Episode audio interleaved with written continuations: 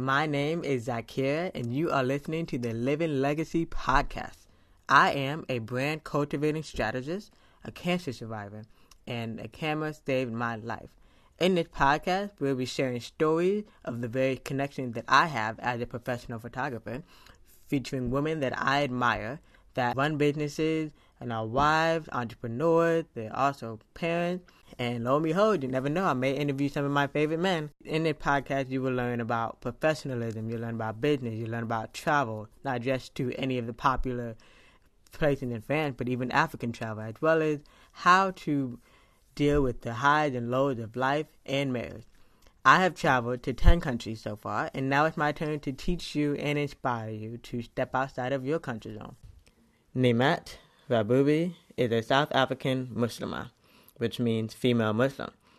She is also an author, copy editor, blogger, and radio presenter. We met in a Facebook group called Muslimah Bloggers. Just like the Jews stick together, I firmly believe that the Muslims um, should stick together. So it had been my goal all 2019 to really connect more with my fellow Muslim women. So we first also I found out about her. There was a Twitter chat that Muslimah Bloggers was doing, and as soon as I saw that she was from South Africa, I got really excited because I too had the opportunity to visit South Africa in 2016. In this podcast, she talked about you know, South Africa. She talked about uh, what helped her and what didn't help her um, to get out of the dark place. You know, it's this dark place that we all have to go through at some point in our life. That's the only way we can really truly find our light, find our purpose in this life. She will also talk more about her books and also about the writing process. You'll also learn how where you can find her on the web. Because this podcast episode is released during our holy month of Ramadan, which is the holy month of fasting, we also kind of have a little conversation about the similarities and the differences of um, the holy month in South Africa versus America. She firmly believes in the power of writing. She believes that writing has the ability to educate, create stronger connections in people. She's very passionate about creating awareness around mental illness and spiritual struggles as she too had to go through them, or as I like to say, grow through them in order to go through them. She had to lose herself in order to find herself, but she found herself in her writing. She's uh, very young, but you would not know this from the interview because she's so wise beyond her years. And she was able to find her purpose at a very young age. So, salam alaikum, PP with you. How are you, Nimai? Walaikum salam, alhamdulillah. How are you? I'm good. So thank you so much for being my podcast guest. Ah, it's my pleasure. Thank you for having me. So, um, tell me more about you. Okay. Uh, well, there's not that much that's interesting about me, really. Um, the main interesting thing about me is that I write. Um, I've written two books so far, and I have a blog that I update. I try to update monthly at least. Um, and yeah, I, I'm a huge believer in fiction as a tool um, in terms of writing, just because I started writing, I started writing, I started reading and writing when I was really, really young. And I think that that's impacted my entire future from then to now. I started when I was five, I believe. And um, just the hobbies that I picked up, the way that I did in school, um, the way that I speak to other people, the way that I empathize and understand other people, I think that's all been formed by, you know, reading and writing. And so I just think that it's incredibly, incredibly powerful and we should nurture that. Okay. So what really um inspired you to start writing? Um, okay, so the books that I've I've been writing for a long time. I never actually finished any kind of writing piece until about two years ago. That's the first time that I uh, wrote a novella and actually finished it. And that was the first time that I actually tried using characters who were like me, Muslim people who were dealing with the same kinds of situations that I was, who were in a setting that was, you know, in South Africa, so people who I almost identified with. And I I found it really, really powerful to have characters who like me and to be so interested in them and connected to them. And I think that, that just has been my motivator since then to have characters who are very, very much like me and, and instead of being very, very different and other. So you have um, written and published a book, is that right? Yes, I've published two. Alhamdulillah. So which tell me more about those. okay, so the first one is called Chains of Fear and it's a romantic drama that's it's it's almost I would say a little bit of a rewriting of stereotypes of the traditional mother-in-law and daughter-in-law relationship. And um, there's a huge culture in South Africa of, of, you know marrying quite young and having that kind of family-driven life. And I just wanted to sort of change up that narrative a little bit. And so I wrote Chains of Fear which is a very cute charming love story if I would I first say so myself.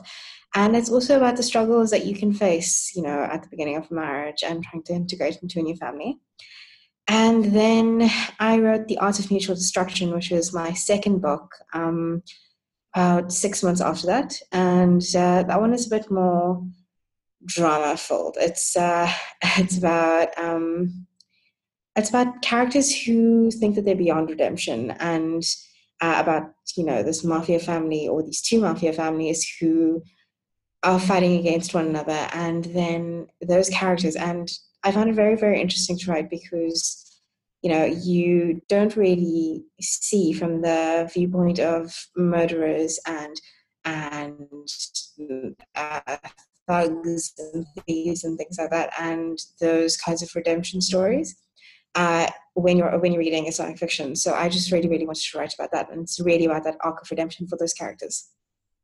Okay, very nice. So let's see.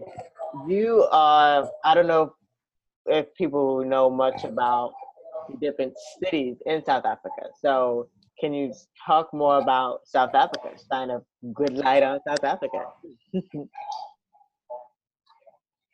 okay. Um, well, South Africa is um, well, the parts of South Africa that I'm in are very, very city and metro- metropolitan. But I've been to both rural and urban South Africa, and I think that one thing that people don't really realize is that there's such a huge divide in the country. I mean, there are statistics about how a very large uh, number of the population are below the poverty line and things like that. But it doesn't it doesn't really seem to sink in that while there are you know the stereotypical rural um, there are cows everywhere and that kind of thing there are those kinds of um, farmlands in South Africa. There are also these huge cities where it's just as metropolitan as something you'd see in the Western world in terms of going to, you know, New York, London, or somewhere like that.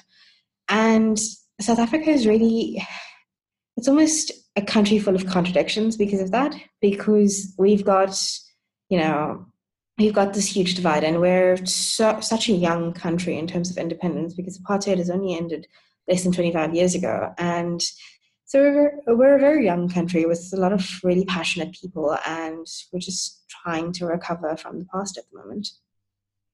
Okay. So where else have you gotten to travel to? Uh, so I traveled when I was really, really young, and I don't remember where I traveled to in terms of making actual memories. All I know is what I got from my family that we went to Egypt and we went to uh, Mozambique and then we also went for Umrah, which and I got to experience Mecca and Medina. But I remember none of that.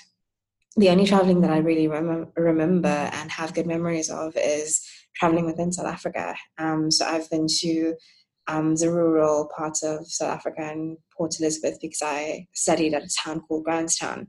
And um, it's a really, really little town over there because there's a university, and that's basically the entire urban aspect of that town, and the rest of it is very, very farmland.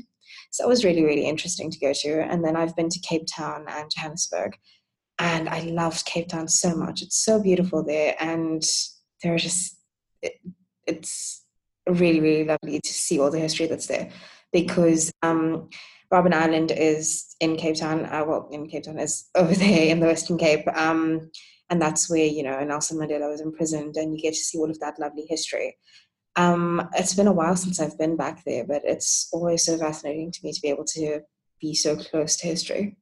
Yeah, I think when I went in 2016, they were uh, well, I didn't get to take the ferry itself to Robben Island, but I was there at the port, and they were just, you know, they're re- rebuilding it, renovating it, expanding it, however, construction. Yeah, even then in 2016. So, what has what have you learned from the writing process? Um, I think from going from a reader to a writer and a very passionate reader at that, I I just noticed by being a writer that there's a lot that doesn't go into the final version of a book. There's a lot that you know about the characters and about the story that you can't really tell because it doesn't fit in. But that doesn't mean that it's not there. And there's all of this lovely backstory and all of this little nuance in uh, the interactions that you have with your characters and might not come across to a reader. And that might be why a reader still has questions at the end of the day but it's just it's not because the story hasn't been fully formed or that there's plot hole. It's just because sometimes it doesn't fit to be able to tell the reader what's in your head. So that was really interesting for me to realize so what was the most difficult thing about um, just writing in general um, so my books are fairly emotional. Um, there's an attempted rape scene in the one. There's attempted suicide. There's all those all those kinds of things, and those really emotionally charged scenes are incredibly difficult to write for me because there's almost um, I almost get physically drained by writing them. I think that's the most difficult thing for me to just be start writing that and continue through to through to the ending in one sitting or a couple of sittings rather than stop and lose the emotion. Yes, yeah.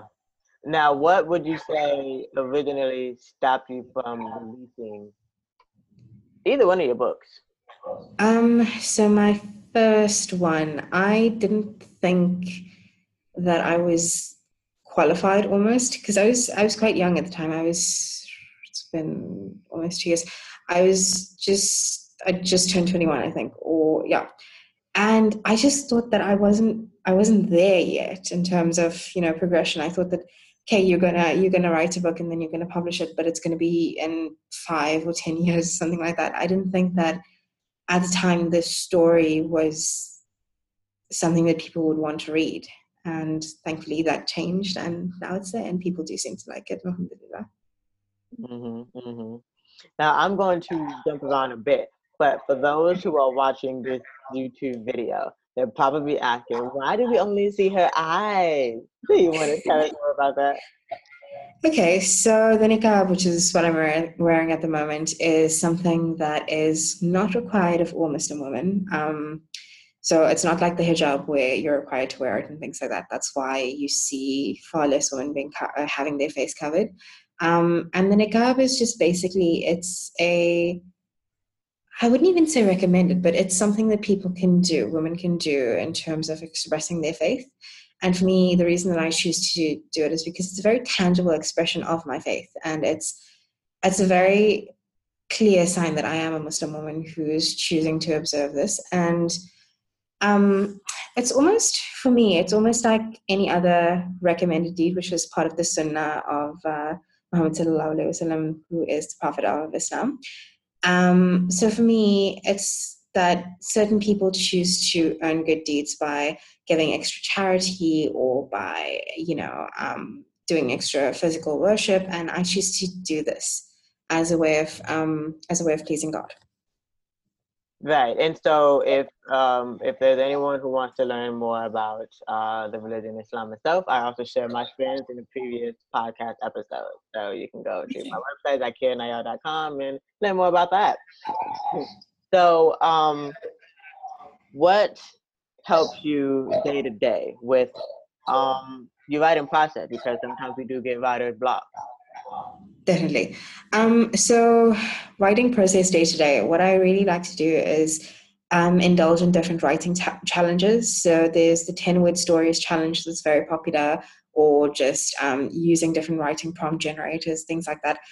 It's just a way for me to keep that sense of creativity because not always when you're writing a novel do you feel that sense of creativity.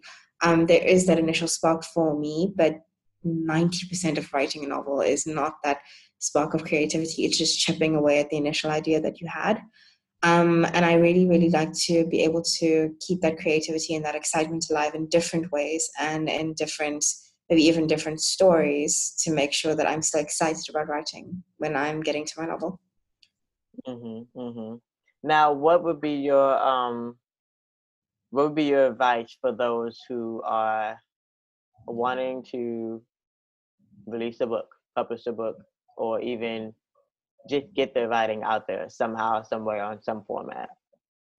Okay, so if you've if you want to get your writing out there, then I'm assuming that you've got a novel you've got an idea at least. And the the most important thing that I can say is feel confident enough to keep pitching. Um, it's amazing if you've got the ability to get to a literary agent, pitch to them and um, speak to them, and then also there are so many circles and so many support groups that are out there. And i mean you can find them via facebook you can find them in real life um, in libraries and things like that. Just find a set of people who are doing the same sort of thing that you are perhaps in the same genre or perhaps pitching the same kind of you know women of color stories or anything like that. And just get that confidence in your in your writing. And if you're shy about maybe showing it to liter- uh, literary agents or things like that look in these circles for other people who are willing to give you good critiques and willing to give you advice in exchange for you doing the same for them. That'll really really help build up your confidence. Even if you've gotten to a point where you're confident and you know that you've got the next big thing um, these kinds of circles are really really helpful and they're almost they're gold mines for people who are a bit more experienced and are very, very willing and eager to mentor newer writers because they were mentored in the same way when they were starting out. So definitely find a good circle and find a good network. I love it. I love it. Now, where can we find your books and you on the web? Okay, so um, I blog at theimperfectmuslima.com, so you can find me there. And then my books are available on Amazon under Nemet Rababi, so you can find them there as well. Perfect. Perfect. Well, I think you are wise beyond your years. Thank you very much. Age is nothing but a number, but you know, even just listening to you and looking at you in the video version, uh, you know, people wouldn't even know your age. thank you. well, thank you so much for being here. Thank you for having me again. And I guess I could say Ramadan Mubarak. Oh, Ramadan Mubarak to you too. I can't believe it's coming up so fast. It's yeah, I know. A month. And we're halfway through the, the middle of the year. But that's the thing now. Like as soon as the middle of the year approaches, you we mm-hmm. know uh, Ramadan is coming, the holy month is coming. I think for for me, Ramadan is almost an escape from the rest of the year. It's so much more peaceful. There's this beautiful atmosphere in the, in the air, and it's just it's amazing. And it's not even about like you don't even miss the food because you're so mm-hmm. focused on spiritual food. So. Definitely. um, well, I don't know about you, um, where you are, but in South Africa, um, it's almost it's almost a relief for me to be able to just not focus on that kind of thing. There's a there's a huge trend in South Africa to be very ostentatious about um, iftar parties and sehri and things like that. And there are people who wake up um, just before um, you know the uh, before Fajr for uh, the before dawn meal and cook at that time. Just start preparing a meal. Wake up an hour early, and that to me is a little bit insane. But um, yeah, I like the fact that the day isn't revolving around food for us because so often it it does. You know, you get up in the morning, okay, what's for breakfast? And then you go to work, and then your colleagues are talking about, okay, what's for lunch? And then it just takes up so much of your time. And you can do it you can do so much more valuable things at that time. Mm-hmm. yeah i mean here the days are longer the temperature is higher but oh, it's all the same thing. I mean um, of course nowadays i feel like technology may even help us out with all these deli- we have like food delivery companies um, which you know i drive for occasionally but obviously won't be during the holy month because mm-hmm. but um, you know, we have so many food delivery companies, and I just feel like, you know, it just makes it so much easier, you know, for everyone. But I think at the same time, uh, sure, like you know, uh, cooking in the morning just make things easier and or even if if there's a day where you know I'm not fasting, for example, you know, just mm-hmm. feel the authenticity of being able to make food and serve food and take it to the mosque or masjid. So, mm. Yeah, that's really lovely. I know um, there are a couple of people over here who just cook for the brothers who are um, at the mosque and you know sitting in itikaf. So that's really really lovely, and that's a really nice way to just you know foster a sense of community in everyone. And there are even, I think, as far as I remember, there are going to be a couple of you know just community iftar parties, which are very lovely. Yeah. So it just it feels like Muslim people are just a lot more visible and ready to connect with one another during the month. So that's lovely. Yeah, yeah. I mean, there's no reason for ignorance to be blessed. definitely, definitely. All right. Well, thank you so much. Thank you again. Thank you for listening to the Living Legacy podcast. Be sure to subscribe and download so you don't miss the next episode. If you want to learn more, you can visit zakirnayar.com. Any suggestions you have, any topics you want to discuss in this podcast, send me an email, leave a comment, and also be sure to share with your friends and subscribe and download this podcast.